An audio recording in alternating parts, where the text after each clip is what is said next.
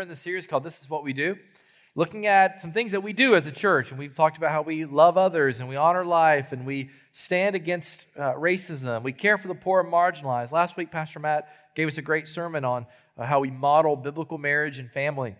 And these things are important, not they're not political issues, they're things that we just do as God's people. And today, the, the, the title, or you could say, of the, of the sermon is We Unite Around the Gospel and God's Global Mission. This is what we do. We're going to be in John chapter 3 today. So if you have your Bible, go with me to John chapter 3. Pull it up on your device if you want. I'd love to see the warm glow of the Bible shining against your eyes there. If you don't have a Bible, it'll be on the screen.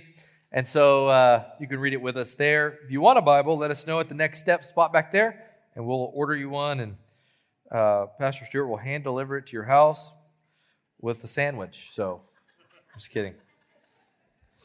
Just kidding. Here we go. John chapter 3, starting with verse 14. Just as Moses lifted up the snake in the wilderness, so the Son of Man must be lifted up, so that everyone who believes in him may have eternal life. For God loved the world in this way. He gave his one and only Son, so that everyone who believes in him will not perish, but have eternal life. For God did not send his Son into the world to condemn the world, but to save the world through him. Anyone who believes in him is not condemned, but anyone who does not believe is already condemned because he has not believed in the name of the one and only Son of God.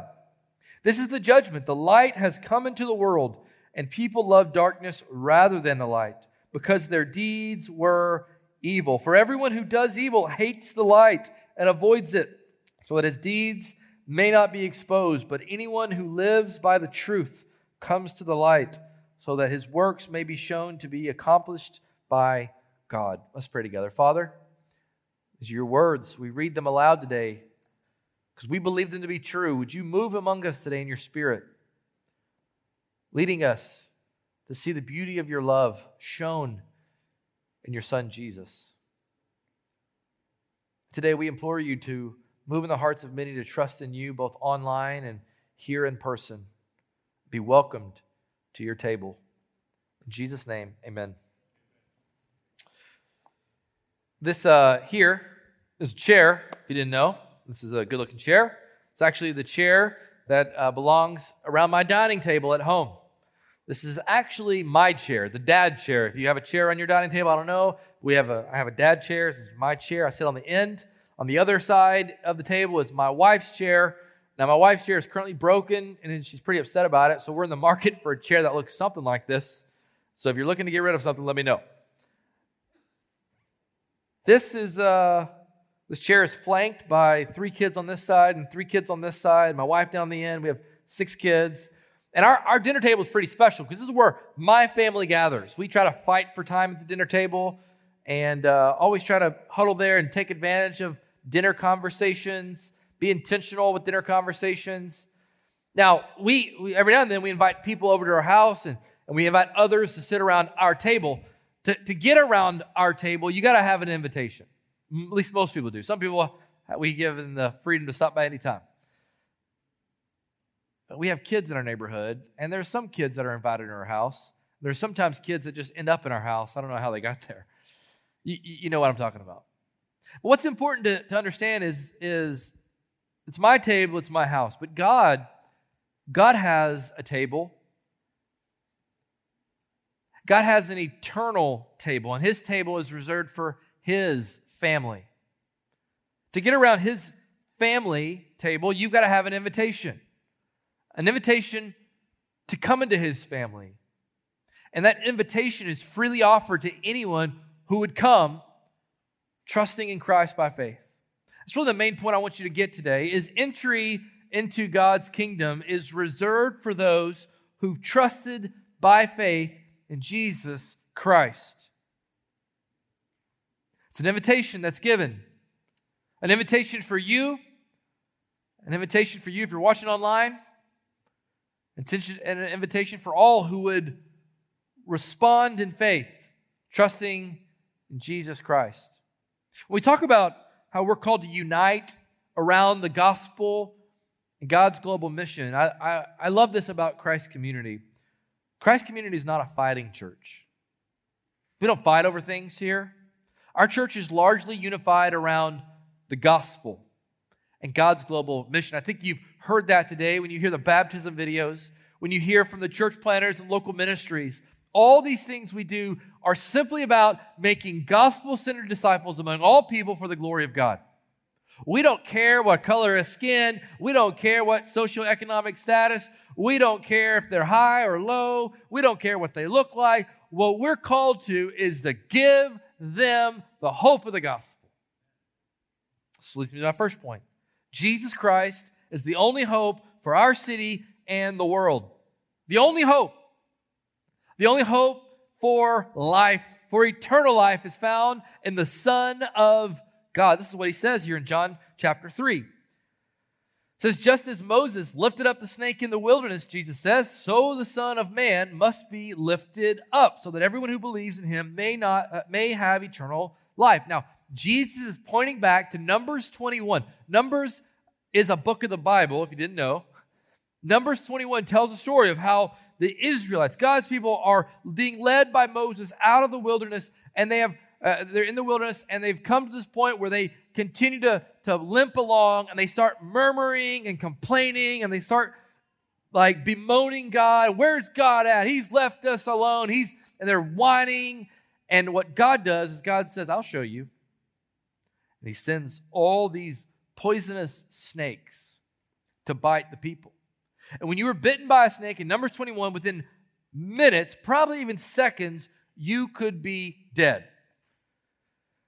So all these snakes come, people start getting bitten, and the people start crying out, understanding this is a judgment of God. And they're saying, Moses, please, people are dying all around us. These snakes are out of control. Please cry out to God, intercede for us. Let him know we are so sorry.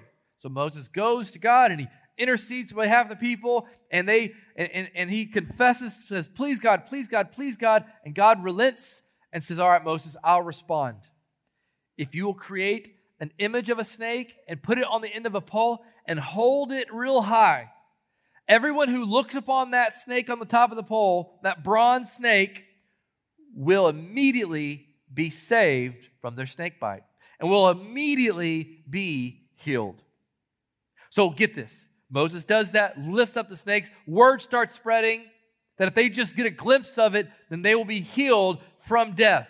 And if you can imagine these people who've been bitten by snakes within minutes of being dead, their only hope is to look at a snake on a pole that's been covered in bronze. And you got to go, do I really want to go all the way up there? Yeah, right. I'm not even going to believe in that junk. Or my life is about to end. I'll do whatever it takes to get to the snake. And they're fighting over people. They're climbing. They're doing everything they can just to get a glimpse of the snake. And he says, just as Moses lifted up the snake in the desert in the wilderness, so the Son of Man must be lifted up. You see, we have been bitten by a snake. The whole world has been bitten by a snake, and you feel it in your soul, you feel it in your marriage, you feel it deep down. You see it in our world the brokenness, the devastation, the death Sin is wicked, and every one of us is born into it. We're born sinful, we're born selfish, we're born lonely, we're born broken. We've all been bitten. And the Bible tells us that everyone who dies in their sin dies and goes to hell. Bitten by a snake.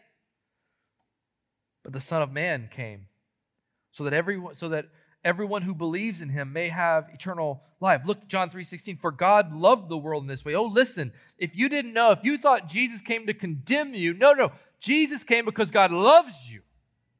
He loves you. He longs for you to be saved today. For God loved the world in this way. He gave his one and only son so that everyone who believes in him will not perish but have eternal life. Eternal life is granted to all those who believe the gospel by faith. Jesus Christ must be lifted up, lifted up on the cross to die for the sin of man, to die for your sin and my sin. To be buried in a borrowed tomb, to die, to be raised to life, to be lifted up to eternal life, and then to be raised to sit on the throne in heaven, overseeing all of the, all of the world and all of time. He must be lifted up, and eternal life is granted to all those who believe the gospel. You look back to, Nehemiah, to John, John 3 and you meet this guy named Nicodemus, who was a very religious man. He did all the works, he knew all the law, he was a very, very moral man. And Jesus says, Your morality can't save you. It doesn't matter how good you are. It doesn't matter how nice you are. It doesn't matter how generous you are. It doesn't matter how many times you've gone to church. Your church count can be 525 Sundays. It doesn't matter if your heart is still in sin. It doesn't matter how much money you've given or how much Bible you've read if your heart still belongs to you. And then you swing to John chapter 4 and you meet a Samaritan woman, a woman from Samaritan, Samaritan who is a very promiscuous woman who Jesus sees into her heart, and you realize this girl is very sexually addicted. She's had five husbands sleeping around all over the place, and Jesus says, You're searching for something deep in your soul that you're trying to find in this man and then this man and then this man, and you can't find the satisfaction you're looking for because you're looking at the wrong well. She says the only kind of satisfaction you could have is if you come to me and drink from me. So you got the religious person who can't get uh, who can't get salvation in his works. You got the sinful person who's looking to fill her soul, and both of them come to faith in Jesus Christ alone. And across this room and across online, there are people who are very moral, good people. And there are very there are people who are very sinful, broken people. Whatever category you find yourself in, whatever category your neighbor finds themselves in, or your mom or your dad or your spouse, all of them can find hope in Jesus Christ alone. Because eternal life is, is granted to those who believe the gospel but also eternal death is granted to those who reject the gospel. This is the word of John 3:16. For God loved the world in this way. He gave his one and only son so that everyone who believes in him will not perish. Those three words. Will not perish. If you believe in Christ, you will not perish. You will not taste eternal death in hell. But the only escape is through Jesus Christ. The only escape for our city, the only escape for our world is in Jesus Christ. The only escape for you today is to put your faith in Jesus. You know, one of the hardest things I have to do is to do a funeral for someone who wasn't a Christian, who, who was lost. Knowing what I know about the gospel and what I know about them rejecting Jesus and not knowing him it is so heavy to do a, a funeral. At the same time, it is, I don't know that there's anything better than the opportunity to do a funeral for someone who was lost. Because I have the privilege to stand before people and cry out to them to trust Jesus and to change their lives and to see how God uses those moments to bring many people to faith in Christ. See, today, people will taste death in our city. People will die in our city.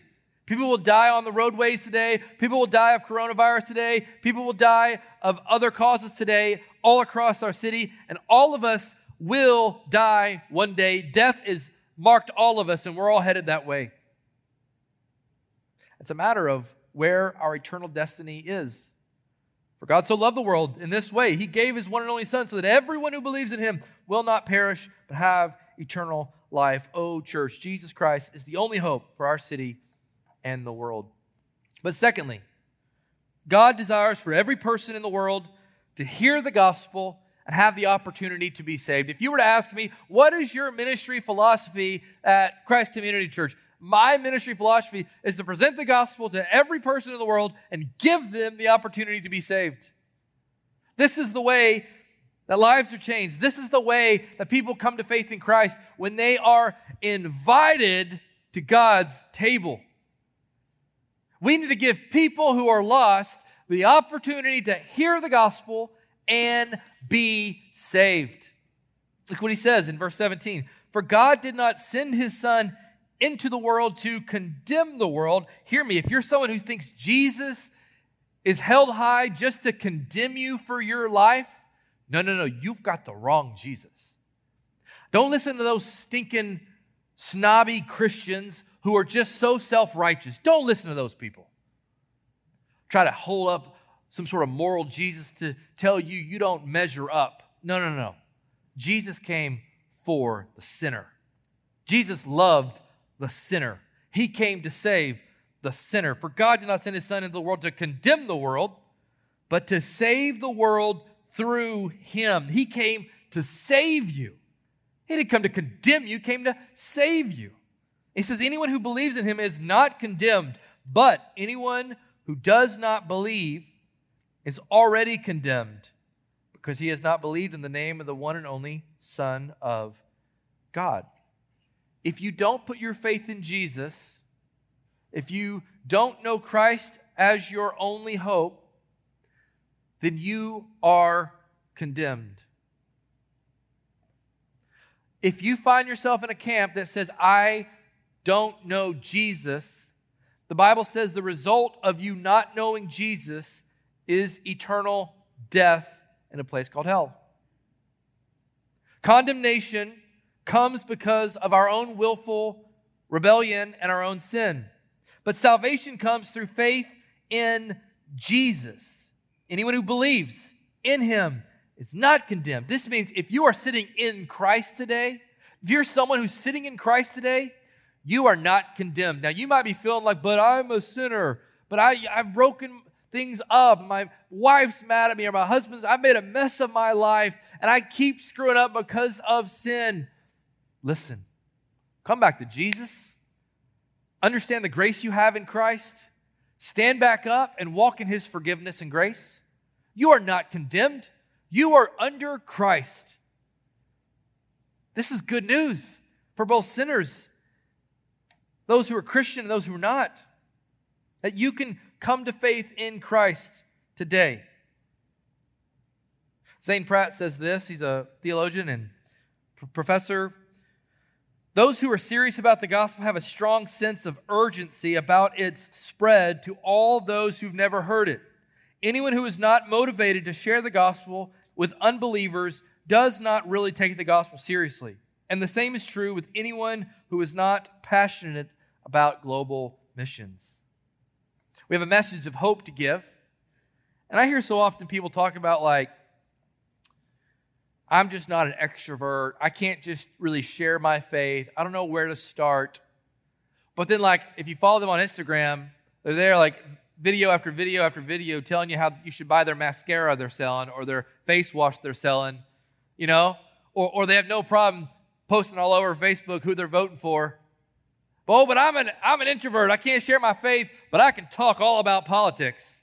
Or I can sell you this face wash. Or I can do this. Because the truth is, we talk about what we love, we talk about what makes us money. And those things reveal a lot about our hearts. There's some people who want to have people over to their dinner table and they'll sit around their table and they'll talk about all kinds of loves. But when it comes to talking about Jesus, they ain't talking about Jesus. I know I should talk about Jesus, but I can't. But I sure will fight over Trump and Biden. Or I sure will talk about this or that. Or I'll talk about my love for that. I just can't talk about Jesus. I'm just an introvert.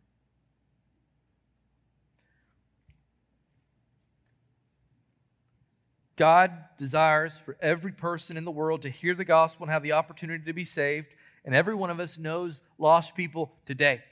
You might have walked in this room and you're a hard hearted, stubborn, prideful person and you don't know Christ and you don't want to know Christ. And I pray that today God bursts through into your soul, softens it, and you cry out in faith for Him. Others are sitting here and you're on the cusp of walking away from it all. Listen, don't walk away. God loves you, God knows where you're at. You might have children walking away. You might have needs that I don't know about, but I want you to know I know the one who knows all there is to know about you and your needs. His name is Jesus Christ. And he has the power to forgive and the power to heal and the power to save. Power to turn hearts around. Number three, God welcomes those to his table who trust by faith in the gospel. God welcomes those to his table who trust by faith in the gospel. Verse 19, this is the judgment. The light has come into the world, people love the darkness rather than the light because their deeds were evil. So those who are in sin, those who love themselves, want to hide in the darkness. They don't want to give their lives to Jesus. They don't want to come to Jesus because they don't want to change. They care about themselves more than they care about Jesus. They worship themselves, what Romans tells us. It says, For everyone who does evil hates the light and avoids it, so that his deeds may not be exposed. But anyone who lives by the truth comes to the light, so that his works may be shown to be accomplished by God. God has a table, an eternal table. And He has given an invitation to me. Let me just tell you there's a chair at God's table that says Ronnie Parrott on it. Because when I was 12 years old, in a wood paneled office, talking with my pastor after hearing the gospel, he told me that if I would turn from my sin and believe Jesus died for me, rose to life, if I would accept him as my Lord and Savior, he would give me a new life and a new identity. He would save me. And at 12 years old, with all the sin I knew and all the Jesus I had heard, I trusted by faith. And God saved me. And now there's a spot in heaven with my name on it. And I know stories all across this room that there are spots in heaven with your name on it. And now God has called me and said, Hey, Ronnie, I've got other chairs, I've got other spots that have names on them. You go invite other people to join me at my table for eternity. And I have the privilege of going and sharing and inviting others. And you do as well. So many of us are distracted by the things of this world, and we're not focused on the gospel and God's global mission. Some of us trust so much in lesser gods and lesser idols. We're distracted by the God of money, little green pieces of paper that make us feel so secure that'll get wiped out based on who's the president November 4th. We, get, we trust so easily on things that can burn up in a fire like that. Some of us, quite honestly, think that you know, we trust in power. We, we care more about who's sitting in the White House than we do about who's sitting on the throne of heaven. We care more about what we can gather and get together in our own house, and our own homes, and our, with our own hands tomorrow than we do about the foundation that we're standing on in God's sovereign providence. We care so much about how we are perceived that we neglect to tell others and invite other people to join God's table. Listen, there is a spot in heaven that has my name on it. I want to tell you, there's a spot in heaven has a guy named Brian Walker's name on it. Brian Walker was a guy I met in 2013. Uh, he started coming to our church. His family were believers, and uh, has kids there. And his wife was like, "You need to pray for Brian. He does not know Jesus, and he he didn't want to come to know Jesus, but he's come with me to church because he feels like he should, but he didn't know he he didn't want Jesus." Uh, her her mom and dad met with me and said, "You need to pray for Brian. He needs Jesus, and we want him to know Jesus. We keep telling him about Jesus, but he keeps rejecting Jesus." One day, I uh, I was like, "I'm going to go buy Brian lunch. I'm not going to tell him." So I picked up Chick Fil A. He worked at ABC Block Company. He's a blue collar dude sitting in the concrete office. I called him and said, "Hey Brian, I'm five minutes away. Have you eaten lunch yet?" He's like, "Well, I brought some. Lunch. I got. Don't worry about it. I got Chick Fil A. Stopping by. I'm bringing it about. What? What? I'll see you in a second show up in his office and uh, sit in. His metal desk is there with little rinkety metal chairs, giving him Chick fil A. Him like, why is this pastor talking to me? And I say, Brian, I'm here because I believe that God wants to work in your heart. I believe God wants you to know Him today. And I share the gospel with him. And Brian, who was not a small man, was in tears because there in that moment, God worked as he cried out in faith and was saved.